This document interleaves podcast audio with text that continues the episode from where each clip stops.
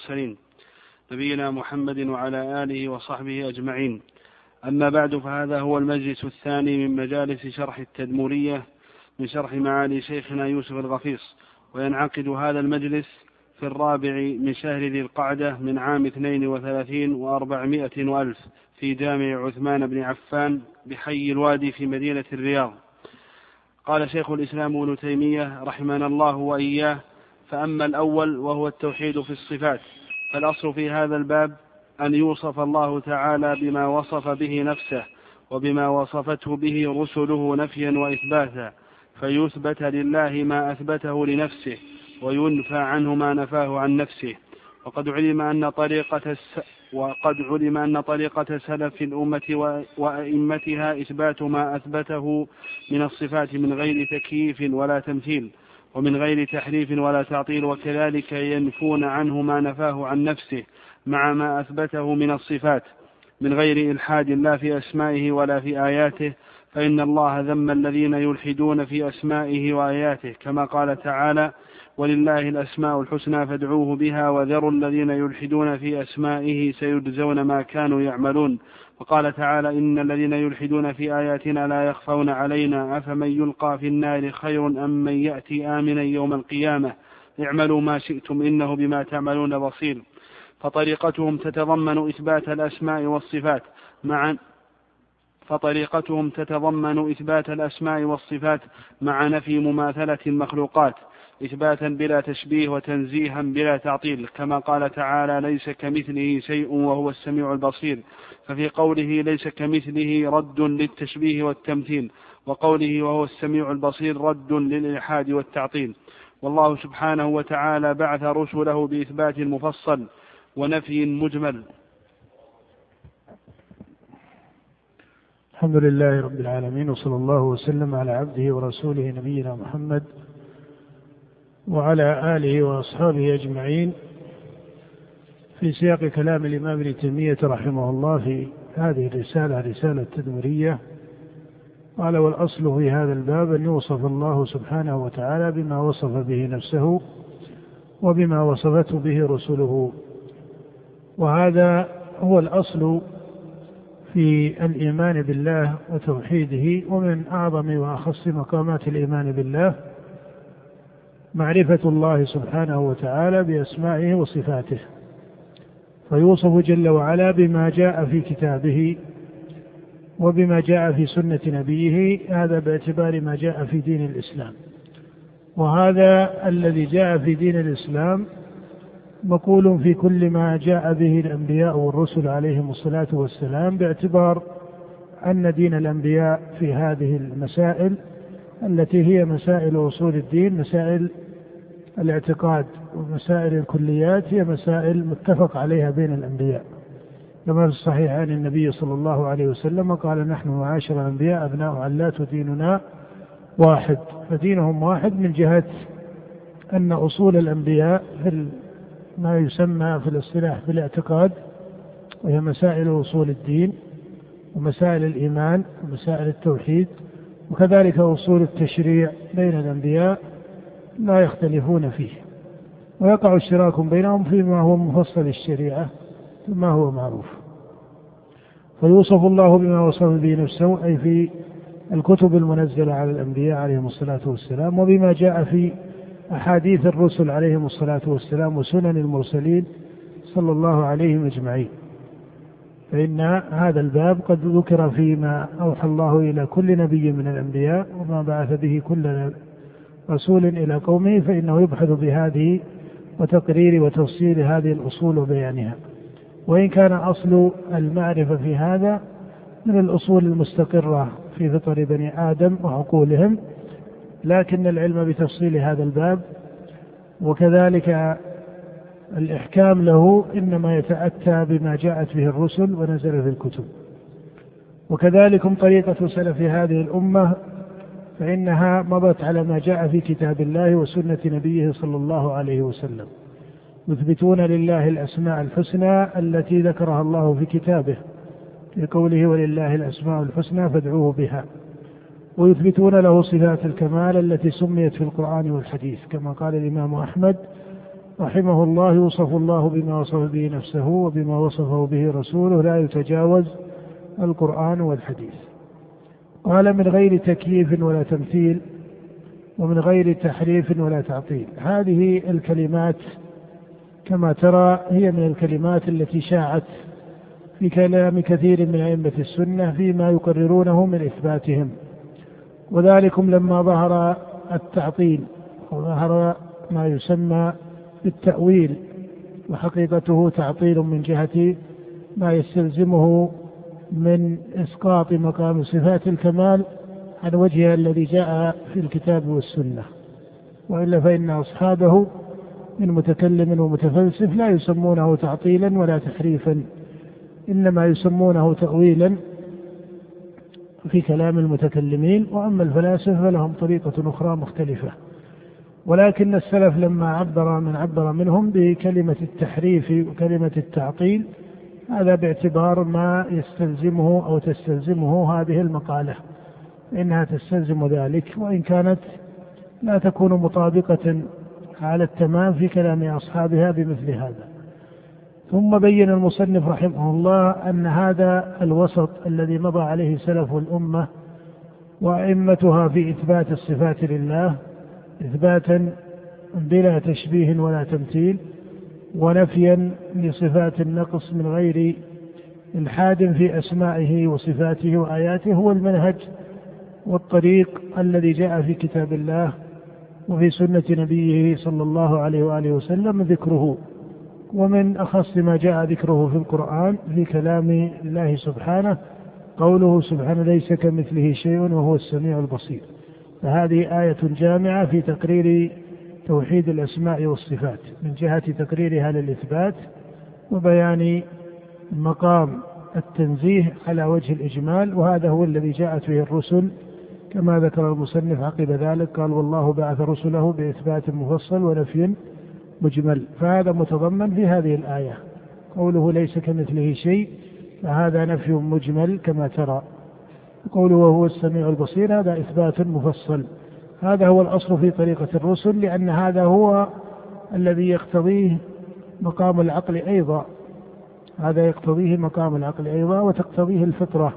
أن يكون الإثبات مفصلا وأن يكون النفي مجملا. وذلكم أن الكمال الذي يسمى في أفعال الله وصفاته له تسمية معينة ولذلك جاءت أسماؤه سبحانه وتعالى معينة فيما سمى به نفسه في القرآن أو في حديث النبي صلى الله عليه وسلم وإن كان يقع في أسمائه ومحامده ما لا يحيط الناس به كما جاء في حديث الشفاعة ثم يفتح الله علي ويلهمني من محامده وحسن الثناء عليه شيئا لم يفتحه لأحد قبلي. ولكنك تعلم أن ما قابل الكمال من صفات الله سبحانه وتعالى فإنه لا تناهي له من جهة تسميته ولهذا فإن كل ما يكون مقابلا بالمضادة لكمال الرب جل وعلا فإنه يعلم انتفاؤه سواء كان ذلك مقابلا للكمال الكلي المسمى بوجه كلي في النصوص أو المسمى بوجه تفصيلي في النصوص. ولهذا ما سمي في القرآن أو في السنة آه، نفي ما يقابل صفة العلم أو صفة كذا أو صفة كذا.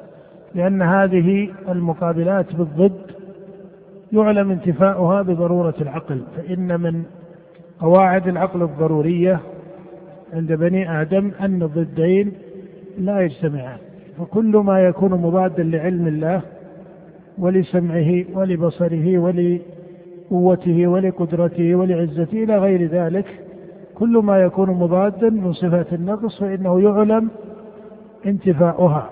ويقال إن القرآن والحديث دل على نفي ذلك دلالة مجملة بقوله سبحانه ليس كمثله شيء وباقتضاء المفصل المثبت فإن الإثبات لأحد المتقابلين يستلزم ضرورة انتفاء المقابل الآخر الذي يكون ضدا له لأن الضدين بإجماع العقلاء لا يصح اجتماعهم. ولهذا لا يصح أن يقال إنه لم يسمى نفي النقص في القرآن مطلقا. إنما المقصود أن مقتضى العقل والفطرة وكذلك هذا ما جاء في الشرع هو تفصيل الكمال. ويعرض في القرآن كما تعلم التفصيل لما هو من مقامات النفي كقوله سبحانه لا تأخذه سنة ولا نوم ولا يظلم ربك أحدا. فهذا يعرض في القرآن. وكذلكم يأتي في باب الإثبات ما هو مجمل.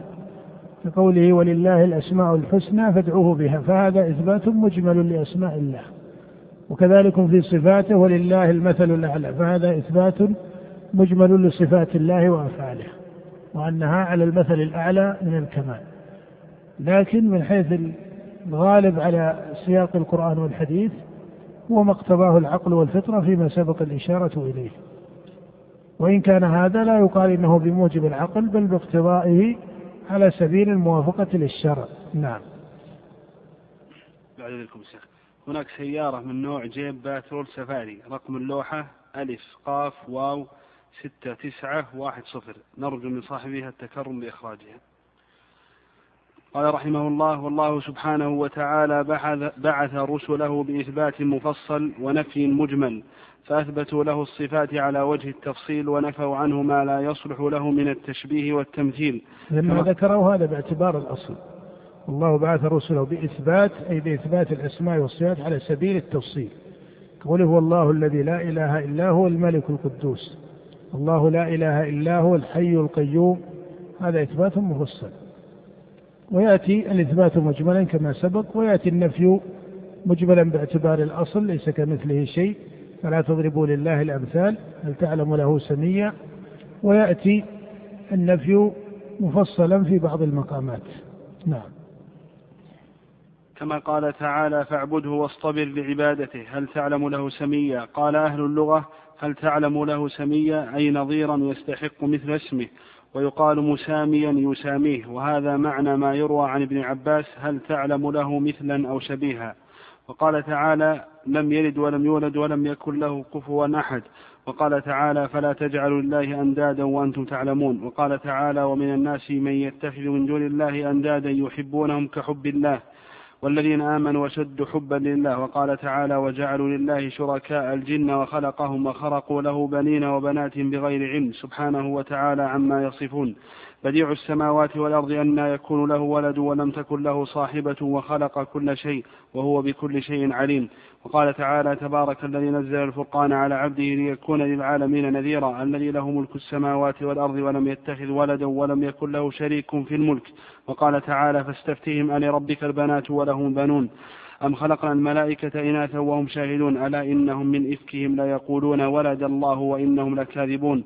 أصطفى البنات على البنين ما لكم كيف تحكمون؟ أفلا تذكرون أم لكم سلطان مبين؟ فأتوا بكتابكم إن كنتم صادقين وجعلوا بينه وبين الجنة نسبا. ولقد علمت الجنة إنهم لمحضرون سبحان الله عما يصفون. نعم إذا ما يقع من النفي المفصل في القرآن إما أن يكون مقترنا بمقام إثبات كقوله الله لا إله إلا هو الحي القيوم لا تأخذه سنة ولا نوم. فهذا النفي المفصل مقترن بمقام الإثبات على سبيل تحقيقه في السياق والخطاب. على سبيل تحقيقه في السياق والخطاب. وإما أن يكون نفيا لما عرض من بعض أهل الشرك والكفر به سبحانه. نعم. إلا عباد الله المخلصين. إلى قوله سبحان ربك رب العزة عما يصفون وسلام على المرسلين والحمد لله رب العالمين. فسبح نفسه عما يصفه المفترون المشركون وسلم على المرسلين لسلامة ما قالوه من الإفك والشرك. وحمد نفسه إذ هو سبحانه المستحق للحمد بما له من الأسماء والصفات وبديع المخلوقات. وأما الإثبات المفصل فإنه ذكر من أسمائه وصفاته ما أنزله في محكم آياته كقوله تعالى الله لا إله إلا هو الحي القيوم الآية. فيأتي ذكر أسماء الله وما تتضمنه هذه الأسماء من الصفات. فإن كل اسم من أسماء الله يتضمن صفة أو يزيد على ذلك. ولك أن تقول إنه يتضمن بالم... أو يدل بالمطابقة على صفة ويكون متضمنا لغيرها من صفات الكمال. كل اسم من أسماء الله فإنه يدل بالمطابقة على صفة اسم السميع فإنه يدل بالمطابقة على صفة السمع ويتضمن غيرها من صفات الكمال كصفة الحياة فإنه يعلم من كونه سميعا أنه متصف بالحياة. نعم. أو تسمى الصفة في سياق الاختصاص عن الاسم فيما لا يكون مورده من مورد الأسماء. كالرضا مثلا والمحبة ونحو هذه. قال الله تعالى رضي الله عنهم ورضوا عنه. فقولهم فقوله سبحانه رضي الله عنهم هذه صفة من صفاته لكن لا يقع بها اسم له وكذلك قوله يحبهم ويحبونه فسوف يأتي الله بقوم يحبهم ويحبونه فليس من أسمائه ذلك وإن كان من صفاته. نعم. وقوله قل هو الله أحد الله الصمد لم يلد ولم يولد ولم يكن له كفوا أحد. وقوله وهو العليم الحكيم وهو العليم القدير وهو السميع البصير وهو العزيز الحكيم وهو الغفور الرحيم وهو الغفور الودود ذو العرش المجيد فعال لما يريد. هو الأول والآخر والظاهر والباطن وهو بكل شيء عليم. هو الذي خلق السماوات والأرض في ستة نعم هو الأول والآخر والظاهر والباطن وهو بكل شيء عليم. وهذا من الأسماء التي تأتي مقترنة في القرآن لتحقيق الكمال. وعن هذا كان النبي صلى الله عليه وسلم كما في الصحيح يقول في دعائه اللهم أنت الأول فليس قبلك شيء وأنت الآخر فليس بعدك شيء فإن كونه الأول الذي قبل ليس قبله شيء من تمام كماله أنه الآخر الذي ليس بعده شيء. فاجتماع هذا الكمال مع هذا الكمال هو من بلاغة القرآن في السياق في سياق كمال الله سبحانه. وإن كان الأول يختص به وحده لا شريك له والثاني يختص به وحده لا شريك له. فليس المقصود أن اجتماعهما أن اجتماعهما هو اختصاص الرب سبحانه وتعالى عن خلقه. بل حتى الأول وحده وهو أنه الأول الذي ليس قبله شيء هذا يختص به وحده لا شريك له. كما أن كونه الآخر جل وعلا الذي ليس بعده شيء يختص به. هذا مما يختص بالله سبحانه وتعالى لأن غيره يكون قابلا للفناء ويفنى كما قال الله تعالى كل من عليها فان نعم. هو الذي خلق السماوات والأرض في ستة أيام. في قوله وأنت الآخر فليس بعدك شيء قال وأنت الظاهر فليس فوقك شيء هذا في علو الله جل وعلا. وأنت الباطن فليس دونك شيء أي لا يخفى عليك شيء. هذا في دعاء النبي قال وأنت الآخر فليس بعدك شيء وأنت الظاهر فليس فوقك شيء وأنت الباطن فليس دونك شيء أي لا يخفى عليك شيء. وهذا معنى كونه سبحانه وتعالى الباطن. وهذا هو الاستعمال الشرعي بأن الله جل وعلا هو الأول وقال المتكلمون هو القديم. وهذا استعمال ما استعمله الصحابة رضي الله تعالى عنهم ولم يرد ذكره في القرآن ولا في السنة في حق الله جل وعلا وإنما عرض بعد ذلك في كلام المتكلمين وهم أول من استعمله ثم وقع في كلام بعض الفقهاء الذين تأثروا بأصحابهم من المتكلمين وإلا فأصل هذا الاستعمال ليس من استعمال الصحابة وأول من استعمله هم شيوخ المعتزلة لأن القدم أخص صفات الإله عند المعتزلة. أخص ما هو مقرر عند المعتزلة هو القدم. كما أن متكلمة أهل الإثبات من أصحاب ابن الحسن الأشعري أخص ما يقررونه هو أنه ليس محلا للحوادث. من هنا اعتنت المعتزلة بمسألة اختصاص الله بالقدم وعبروا بالقديم. وما إلى ذلك. ثم استعمله بعض المتأخرين والأولى تركه والاستعمال لما ورد ذكره في القرآن لأنه أتم من جهة المعنى. نعم.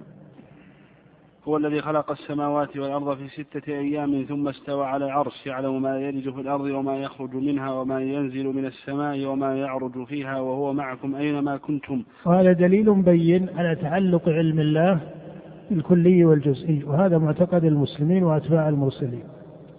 خلافا لقوم من الفلاسفة الذين قالوا إنه يعلمها بعلم كلي. وهذا ما حكي في مذهب ابن سينا وأمثاله من مسألة العلم بالجزئيات. وليس المقصود أنهم جحدوا مسألة العلم بها ولكنهم يقولون إنه يعلمها بعلم كلي. ومع ذلك فإن هذا القول قول بعيد عن الشرع والعقل. بعيد عن الشرع والعقل. نعم. وهو معكم أينما كنتم والله بما تعملون بصير. وقوله ذلك بأنهم اتبعوا ما أسخط الله وكرهوا رضوانه فأحبط أعمالهم. وقوله فسوف يأتي الله بقوم يحبهم ويحبونه وقوله رضي الله عنهم ورضوا عنه. وقوله ومن يقتل مؤمنا متعمدا. قوله فأحبط أعمالهم. هذا يأتي أن العمل يكون حابطا بموجب الشرك تارة كما في هذه الآية فإنه بموجب نفاقهم وأنهم كرهوا ما أنزل الله حبطت أعمالهم. فإن النفاق كغيره من أوجه الكفر بالله يوجب بطلان الأعمال. ولا يقبل الله من عمل من عبد عملا حتى يكون مؤمنا مخلصا لله جل وعلا. وتعلم أن النفاق كغيره من أوجه الشرك لا يجامع العمل. وإن كان الكافر أو المشرك أو المنافق قد يفعل الوجه من الخير ويسمى فعله خيرا ولكنه لا يكون مما يوافي به ربه. قال الله تعالى لا خير في كثير من نجواهم إلا من أمر بصدقة أو معروف أو إصلاح بين الناس ومن يفعل ذلك ابتغاء مرضات الله فسوف نؤتيه أجرا عظيما. وفي قول النبي صلى الله عليه وآله وسلم كما في الصحيح عن أنس إن الله لا يظلم مؤمنا حسنة يعطى بها في الدنيا ويجزى بها في الآخرة. وأما الكافر فيطعم بحسنات ما عمل بها لله في الدنيا حتى إذا أفضى إلى الآخرة لم تكن له حسنة يجزى بها. فإذا دلالة هذه الكلمة وهو أن العمل يكون حابطا تكون مفسرة بموجب السياق الذي وردت به. فإذا كانت في ذكر ما هو من مقامات الكفر فالمقصود بكون عمله قد حبط هو فساده من أصله وأنه لا يوافي ربه بطاعة كما في هذه الآية. ولكن يأتي مقام في كلام الشارع دون ذلك كقول النبي صلى الله عليه وسلم من ترك صلاة العصر فقد حبط عمله. هذه الآية لا يستدل بها على أن المقصود بكونه قد حبط عمله أنه قد فسد إيمانه. فلا يدخل في العمل الذي ذكر في حديث النبي صلى الله عليه وسلم فساد أصل الإيمان. بل المقصود مقام دون ذلك. والدليل على هذا أن الفعل من الكبائر أو من ترك الواجبات وفعل الكبائر المنهي عنها لا يوجب فساد أصل الإيمان بإجماع أهل السنة. إلا أن يتخرج هذا على قول قد قيل ونقل عن طائفة من السلف وهو أن ترك الصلاة الواحدة أن ترك الصلاة الواحدة يكون موجبا للخروج من الملة. وهذا بعيد من وجوه من جهة أن الحديث لم يأتي بمعنى الترك المطلق لها وظاهر الحديث أن المقصود هو التأخير لها عن وقتها. ومن وجه آخر أنه حتى لو كان ذلك في ترك صلاة معينة فإن القول بأن ترك الواحدة من الصلوات يكون وحده موجبا للخروج من الملة هذا قول فيه نظر كثير. هذا قول فيه نظر كثير ولم ينضبط بأسانيد آه، صحيحة من جهة ثبوتها بينة من جهة دلالتها عن الصحابة. وإن كان أضاف ابن حزم وطائفة من المتأخرين أضافوه لكثير من الصحابة. وسموا كبارا من الصحابة كأبي بكر الصديق وعبد الرحمن بن عوف وأبي هريرة أنهم يقولون وعلي بن أبي طالب أنهم يقولون بهذا المذهب وهذا يعتريه ما يعتريه إما من جهة السند تارة أو من جهة الدلالة تارة. هذا القول بعيد عن الشريعة وإن كان الصلاة هي أصل من أصول الإسلام وعمود الإسلام وتركها على سبيل الإطلاق يكون كفرا كما جاء في الصحيح وغيره بين الرجل وبين الشرك والكفر ترك الصلاة.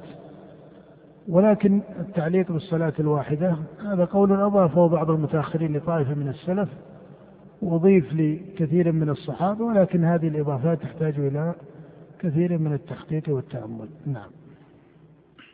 وقوله فسوف يأتي الله بقوم يحبهم ويحبونه وقوله رضي الله عنهم ورضوا عنه وقوله ومن يقتل مؤمنا متعمدا فجزاؤه جهنم خالدا فيها وغضب الله عليه ولعنه. نعم فإن فيها ذكر غضب الله سبحانه وفيها ذكر رضاه وفيها ذكر محبته سبحانه. نعم وهذه من صفاته. نعم. وغضب الله عليه ولعنه وأعد له عذابا عظيما. وقوله إن الذين كفروا ينادون لمقت الله أكبر من مقتكم أنفسكم إذ تدعون إلى الإيمان فتكفرون.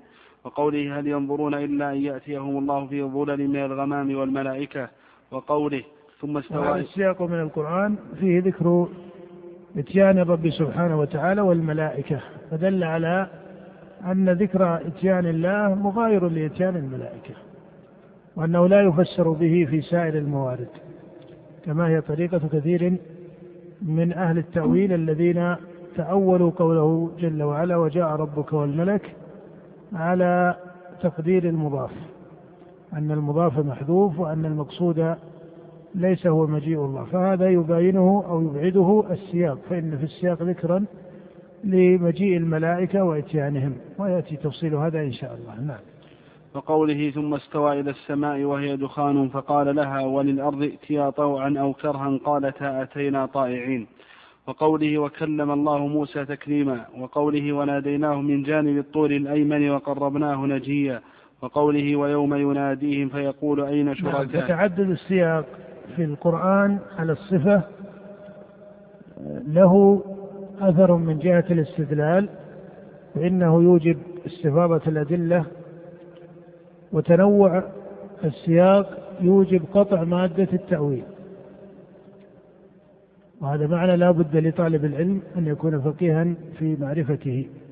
لما ذكر الله سبحانه وتعالى كلامه جاء تارة بذكر الكلام ولما جاء موسى لميقاتنا وكلمه ربه. وفي مثل قوله وقال ربكم ادعوني يستجب لكم وناداهما ربهما. فكل آية فيها المنادات للمؤمنين يا أيها الذين آمنوا أو للناس يا أيها الناس أو فيها ذكر المنادات بكلمة المنادات وناداهما ربهما وناديناه من جانب الطول الأيمن وكلم الله موسى تكليما.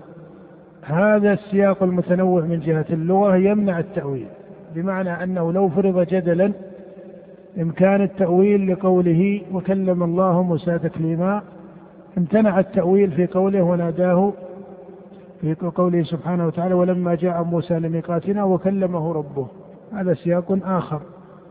ويأتي الكلمة من جهة أصلها في اللغة تكون الكلمة من جهة اشتقاقها مختلفة وإن كانت من جهة معناها مترادفة.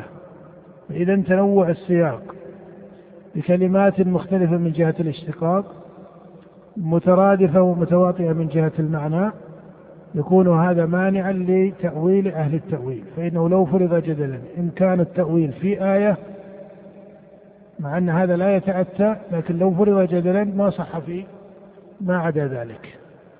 فإن استفاضة السياقات المتنوعة على صفة صفة من صفات الله يمنع ذلك. ولهذا في مثل قول سبح اسم ربك الأعلى قالوا الأعلى في قهره أو في قدره. فتجد أن السياق يأتي في قول أأمنتم من في السماء يخافون ربهم من فوقهم وهو القاهر فوق عباده. فهذا التنوع في صفة العلو تارة بذكر العلو وتارة بذكر الفوقية وتارة بذكر أنه في السماء أي على السماء وليس المقصود أنه في السماء المبنية تعالى الله عن ذلك. إلى غير ذلك فهذا التنوع في صفات الله يمنع مادة التأويل. يمنع مادة التأويل. نعم. وقوله ويوم يناديهم فيقول أين شركائي الذين كنتم تزعمون؟ وقوله إنما أمره إذا أراد شيئا أن يقول له كن فيكون. نعم إذن المعنى السابق فقهه مهم. فقه مهم. يمنع مادة التأويل وإذا أردت أن ترتبها بصفة متكاملة قلت إن التأويل اعتبر بالمسألة الحقيقة والمجاز أليس كذلك؟ ولذلك ما يجري فيه التأويل قالوا هذا من باب المجاز. فيقال لو فرض جدلا صحت التأويل بالحقيقة والمجاز أي تقسيم اللغة وما جاء في خطاب القرآن إلى حقيقة ومجاز من جهة كونه من عوارض المعاني. وإن كان ذلك جدلا في بعض السياق فإن ثمة سياقات في القرآن يمتنع فيها أن تؤول بالمجاز. أن يقال هذا من باب المجاز وليس من باب الحقيقة. نعم. وقوله تعالى هو الله الذي لا إله إلا هو عالم الغيب والشهادة هو الرحمن الرحيم. هو الله الذي لا إله إلا هو الملك القدوس السلام المؤمن المهيمن العزيز الجبار المتكبر سبحان الله عما يشركون. هو الله الخالق البارئ المصور له الأسماء الحسنى يسبح له ما في السماوات والأرض وهو العزيز الحكيم. إلى أمثال هذه الآيات والأحاديث الثابتة عن النبي صلى الله عليه وسلم في أسماء الرب تعالى وصفاته. فإن في ذلك من إثبات ذاته وصفاته على وجه التفصيل وإثبات وحدانيته بنفي التمثيل ما هدى الله به عباده إلى سواء السبيل فهذه طريقة الرسل صلى الله عليهم أجمعين.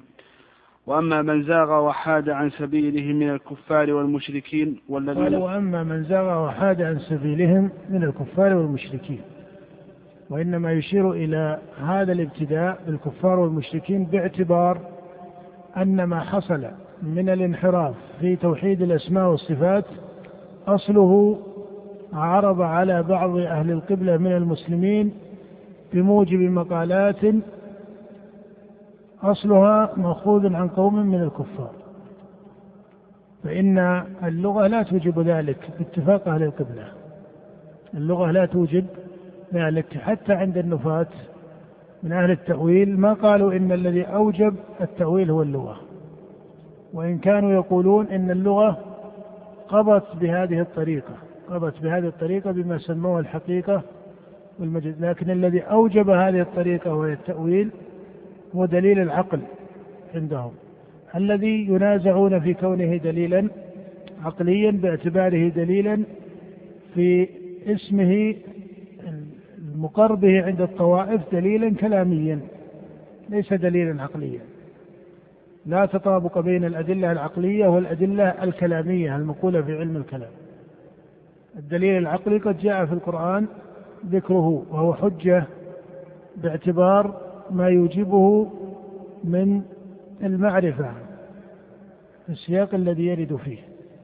وإن كان كونه حجة لا يعني أنه يكون حجة مطلقة جامعة في كل ما يعرض لبني آدم ولكنه يكون في مقامات حجة. لكن الحجة التي تقوم بها أو يقوم بها حكم الله على عباده هي الحجة الرسالية لئلا يكون للناس على الله حجة بعد الرسل. لكن القرآن يذكر حجة يوجب الإيمان ويوجب انفكاك النفس عن الظلم.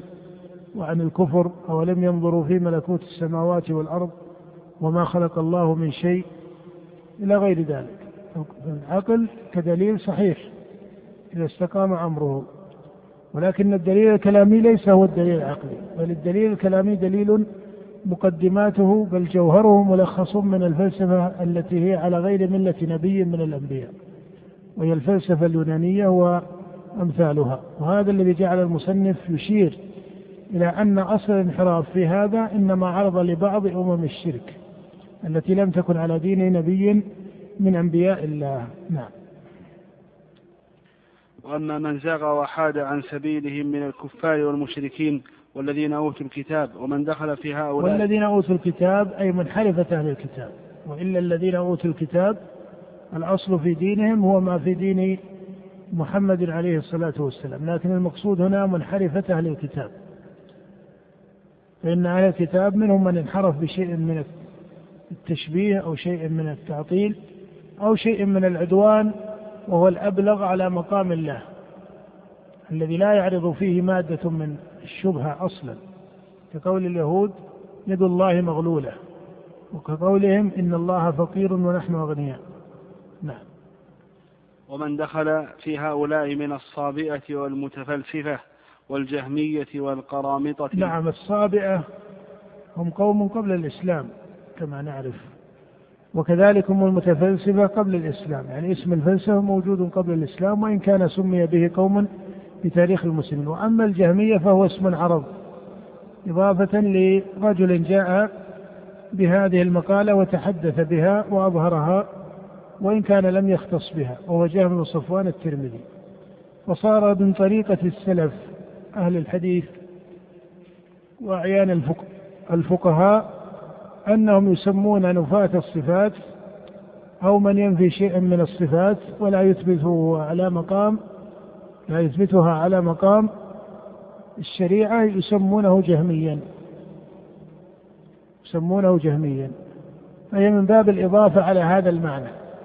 وليس معنى هذا أن كل من أضيف إلى هذه المقالة مقالة الجهمية معناه أنه موافق لجهم بن صفوان في سائر أصوله أو أن جهم بن صفوان له مدرسة انضبطت في التاريخ هذا لم يقع إنما هو رجل عرض بمقالات من الضلال ومن أخصها مقالته في صفات الله فلما كان مظهرا لها وإلا فقد بدعها قوم قبله وإلا فقد بدعها قوم قبله لكن لما أظهرها شاع في استعمال طائفة من السلف فغلب هذا حتى صارت تضاف المقالة إلى الجهمية.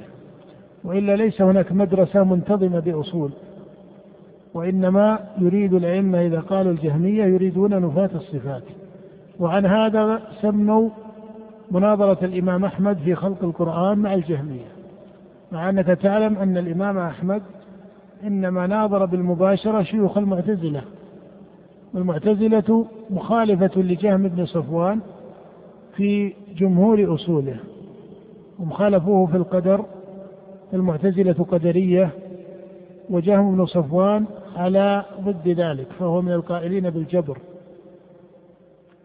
وهم مخالفون له في القدر وفي مسائل القدر بالتفصيل ومخالفون له في الإيمان المعتزلة وعيدية في الإيمان. ويجعلون مرتكب الكبيرة مخلدا في النار. والجهم من غلاة المرجئة. والجهم من غلاة المرجئة. وحتى في مسألة الصفات لا تطابق بين قول المعتزلة على معنى كلمة التطابق في الاصطلاح المنطقي. لا تطابق بين مقالة جهم التي خصه أهل المقالات بها وبين المقالة التي صنفها علماء المعتزلة. وإن كان بين المقالتين وإن كان بين المقالتين اشتراك واتفاق من وجوه لكن بينها اختلاف من وجوه. حتى المصنف سيشير إلى هذا. ولذلك لما فصل المصنف بعد ذلك ذكر أن المعتزلة تثبت الأسماء في الجملة. وهذا متفق عليه بين المعتزلة وهو إثبات الأسماء في الجملة. وهذا مما يخالفون به جهما. المقصود أن الجهمية إنما يراد بها في كلام السلف الأقدمين مقالة تأويل أو تعطيل الصفات. لا أنها مدرسة لها اختصاصها كمدرسة المعتزلة وإنها مدرسة انتظمت بشيوخ ينتسب بعضهم إلى البعض الآخر ولهم تصنيف وأصول منضبطة كالأصول الخمسة التي عليها عامتهم إلى غير ذلك. أما الجهمية فهو رجل عرب لم ينتظم له مدرسة لكن شاعت هذه المقالة فنسبت إليه. أو سمي بها لكونه قائلا بها ولكونه مظهرا لها في صدر تاريخها. وإلا فقد يضاف إلى التجاهم من هو دون جهم في الصفات كثيرا. حتى أضاف بعض المتأخرين بعض متكلمة الصفاتية إلى التجهم على هذه الطريقة.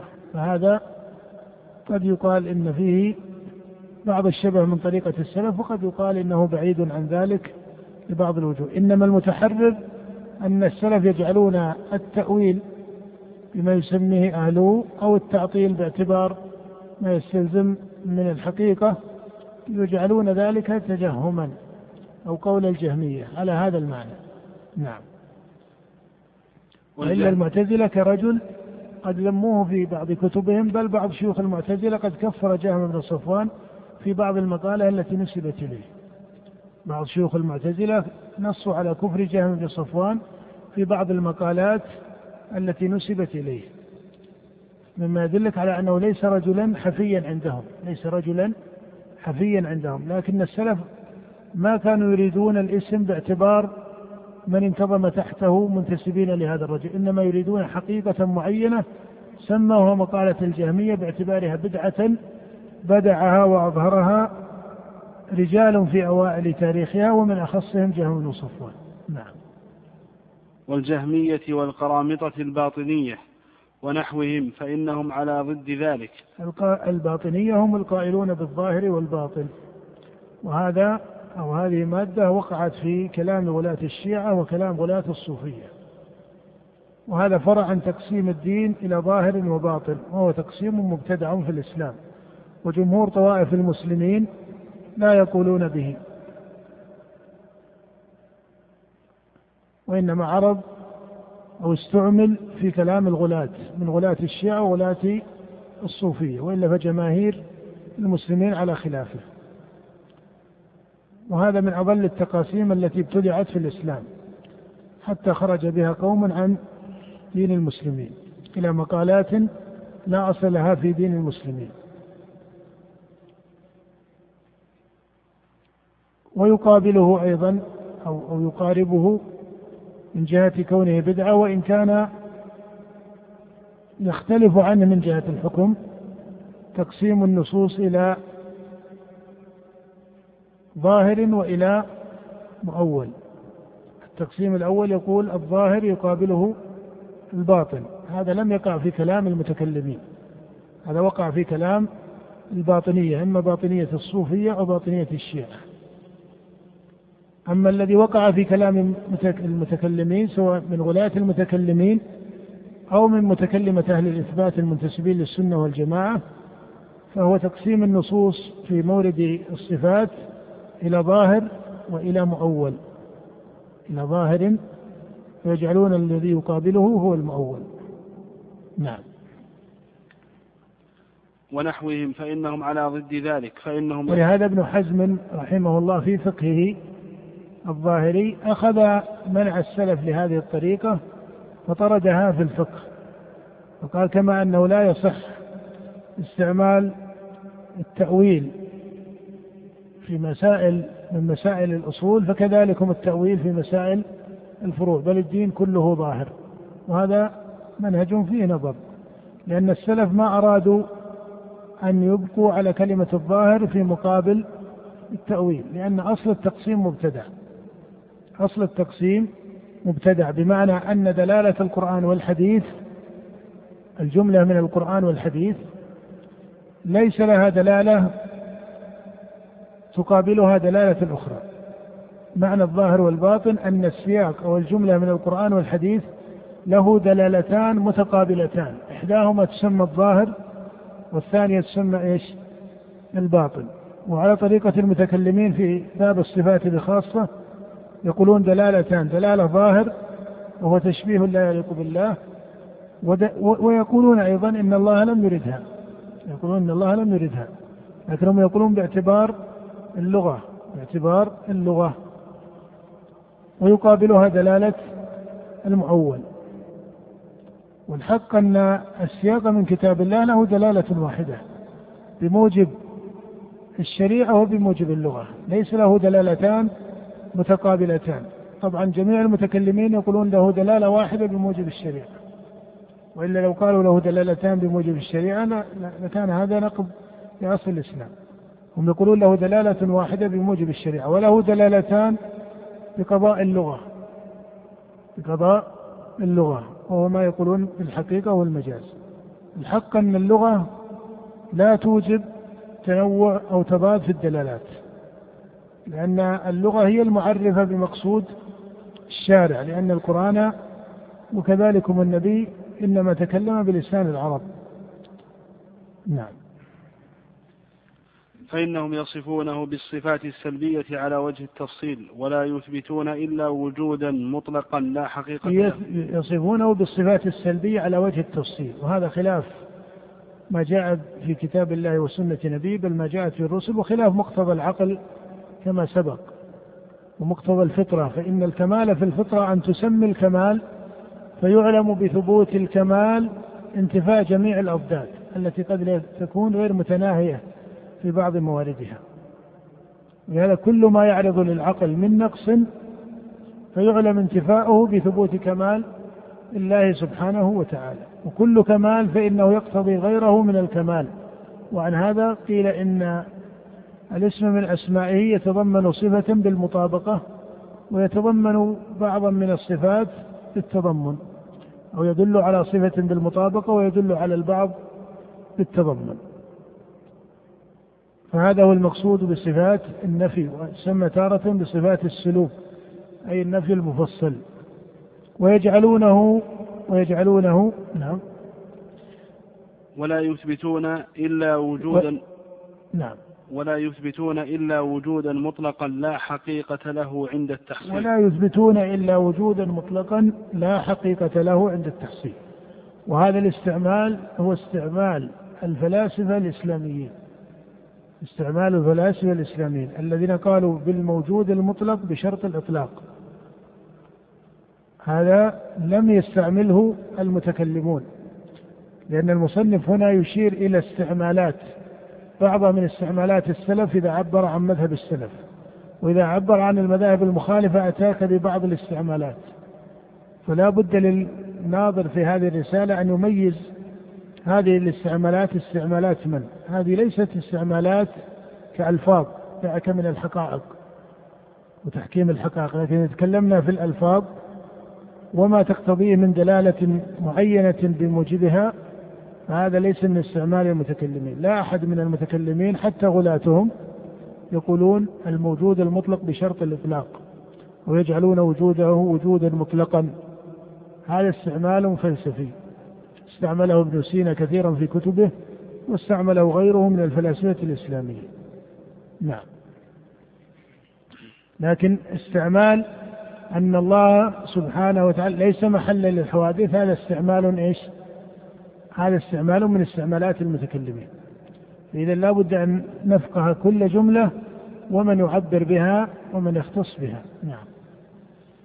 وإنما يرجع إلى وجود في الأذهان يمتنع تحقق استعملت المتفلسفة الذين جاءوا في تاريخ المسلمين استعملوا من كان منهم على المعنى العقلي قال هو الموجود المطلق بشرط الإطلاق. ومن كان منهم على المعنى النفسي الذي هو الإشراق والفيض استعمل القول بأنه الموجود المطلق لا بشرط. وهذه الجملة وهذه الجملة فرع أو ملخصة من نظريات فلسفية سابقة. الموجود المطلق بشرط الإطلاق هذه طريقة الفلسفة العقلية الملخصة عن فلسفة أرسطو وعبر بها ابن سينا كثيرا. وقابلتها طريقة قوم من المتفلسفة الذين جاءوا في تاريخ المسلمين لما قالوا الموجود المطلق لا بشرط أي لا بشرط الإطلاق وهذه فرع عن فلسفة وحدة الوجود ولهذا يعبر بها فلاسفة وحدة الوجود كالعفيف التلمساني وابن الفارض وابن عربي وابن سبعين هذه طريقة فلاسفة الصوفية. وليست طريقة لسائر الصوفية كما قد يشار إلى مذاهبهم. فإن جمهور الصوفية مخالفون لهذه الطريقة. جمهور الصوفية بريئون من فلسفة وحدة الوجود. إنما هي طريقة لغلاتهم. نعم. وإنما يرجع إلى وجود في الأذهان يمتنع تحققه في الأعيان. هذا باعتبار اللازم في نظر المصنف. نعم. فقولهم يستلزم غاية التعطيل وغاية التمثيل فإنهم يمثلونه بالممتنعات والمعدومات نعم. يعني هم فروا من التشبيه بالموجودات فشبهوه بالمعدومات والممتنعات. وهذا كما أشرنا هو تلخيص لفلسفة أرسطو. لكن هؤلاء عرفوا بأنهم ملخصون لفلسفة أرسطو وأمثاله لأنهم يسمون أنفسهم فلاسفة ولهذا ما اشتبه أمرهم على المسلمين. إنما الذي وقعت الشبهة بهم هم علماء الكلام لما قاموا في مذاهبهم بالرد على الفلاسفة. لأن كثيرا من المتكلمين ردوا على الفلاسفة كثيرا ولم يسلم آه، أو أو لم تسلم العلاقة ما بين الطائفتين من الانقطاع في جميع مراحل تاريخها. ولذلك صنف أبو حامد كما تعرف كتابه تهافت الفلاسفة واستعان أبو حامد في رده هذا بالطوائف الكلامية كالمعتزلة. ونص على ذكر المعتزلة مع أن أبا حامد كثير المعاندة والمعارضة للمعتزلة كما هو معروف. لكنه استدعى شيئا من طرقهم وكلامهم. قال من باب دفع صول هؤلاء عن الفلاسفة على الإسلام. من باب دفع صول هؤلاء على الإسلام. فما اكتفى بقول متكلمة أهل الإثبات في رده هذا بل استعان بكلام المعتزلة في بعض الموارد. نعم. فإنهم يمثلونه بالممتنعات والمعدومات والجمادات ويعطلون الأسماء والصفات تعطيلا يستلزم نفي الذات. فغاليتهم يسلم نعم قف على هذا وبالله التوفيق.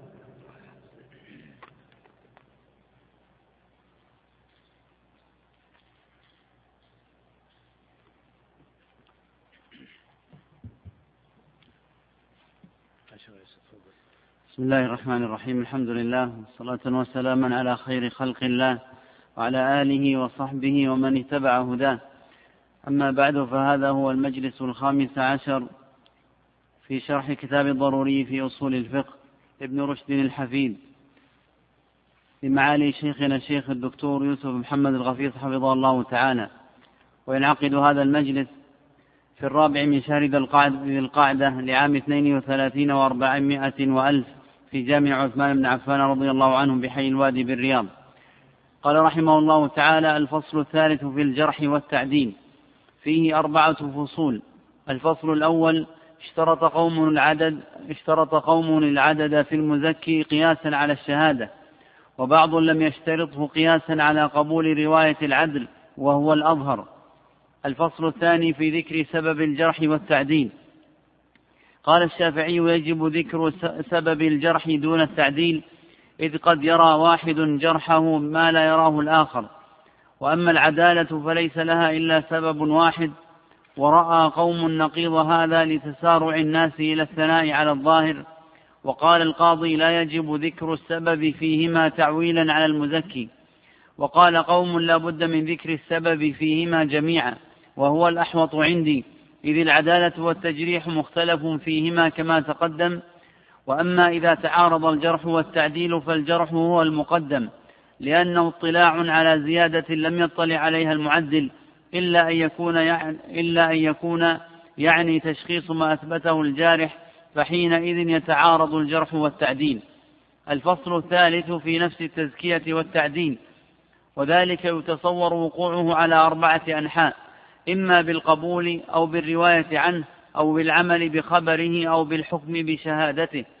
وأعلاها صريح القول بتعريف وجه عدالته ودون ذلك أن يروي عنه خبرا. وهذا إنما يصح على رأي من يكفي عنده في التعديل نفس التزكية. هذا إذا فهم من, حال من حاله التجريح عن الثقات عنده. وأما العمل بالخبر فليس بتعديل إذ قد يمكن أن يعمل بدليل آخر. إلا إن علمنا أنه عمل بذلك الخبر من طريق ذلك الناقل. وهذا أيضا على رأي من لا يشترط ذكر, ذكر سبب الجرح والتعديل. وأما الحكم بشهادته فذلك أقوى من تزكيته. وأما تركه الحكم بشهادته أو خبره فليس جرحا إذ قد يتوقف في شهادة العبد أو روايته لأسباب سوى الجرح.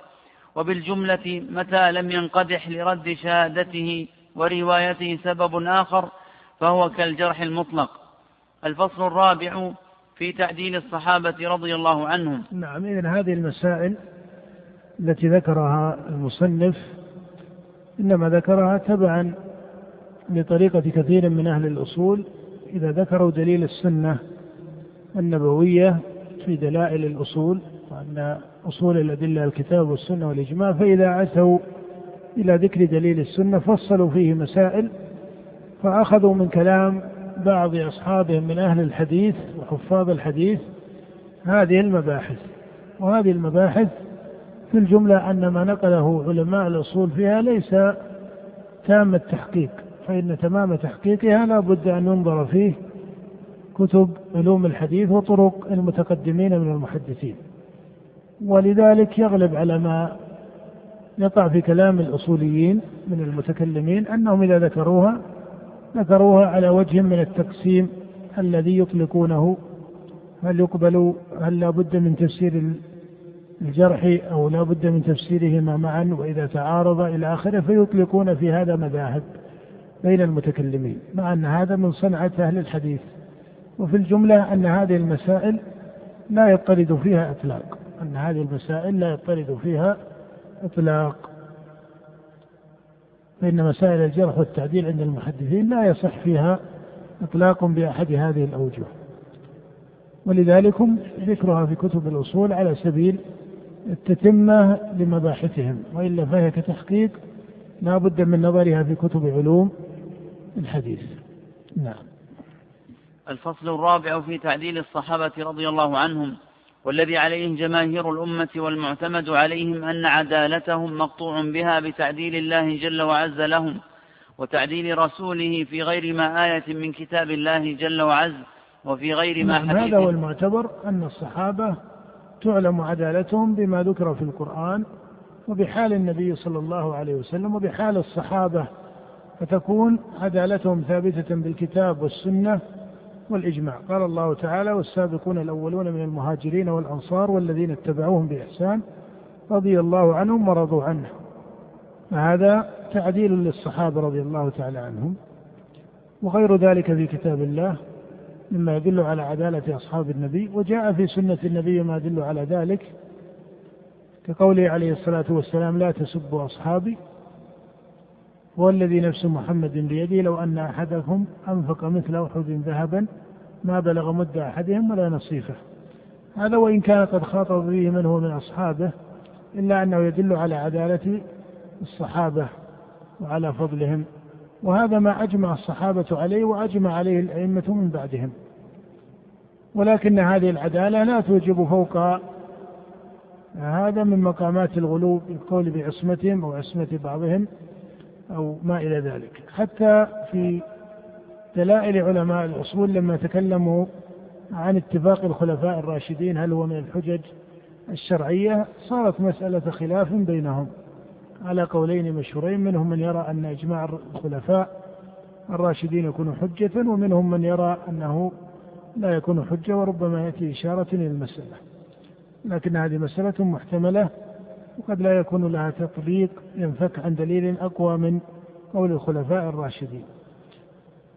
ولكن المقصود في هذا المقام هو أن عدالة الصحابة هي عدالة على هذا المقام من الاقتصاد من حفظ فضلهم وقبول روايتهم وعدم التفتيش في روايتهم إذا صح السند إليهم وهكذا. وقال ابن حزم رحمه الله بطرد لقضية العدالة في تزكية الصحابة من جهة الآخرة فلما قال إنهم مؤمنون في الدنيا جزم بأنهم في الآخرة من أهل الجنة آه، دون النظر إلى شهادة النبي صلى الله عليه وسلم أو تخصيص ذلك بالشهادة.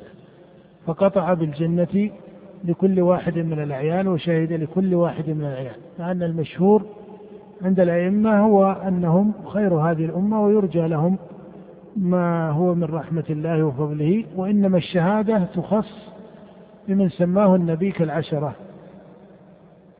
وأما غيرهم فلا يسمى بعينه. هذا على طريقة الأئمة المتقدمين.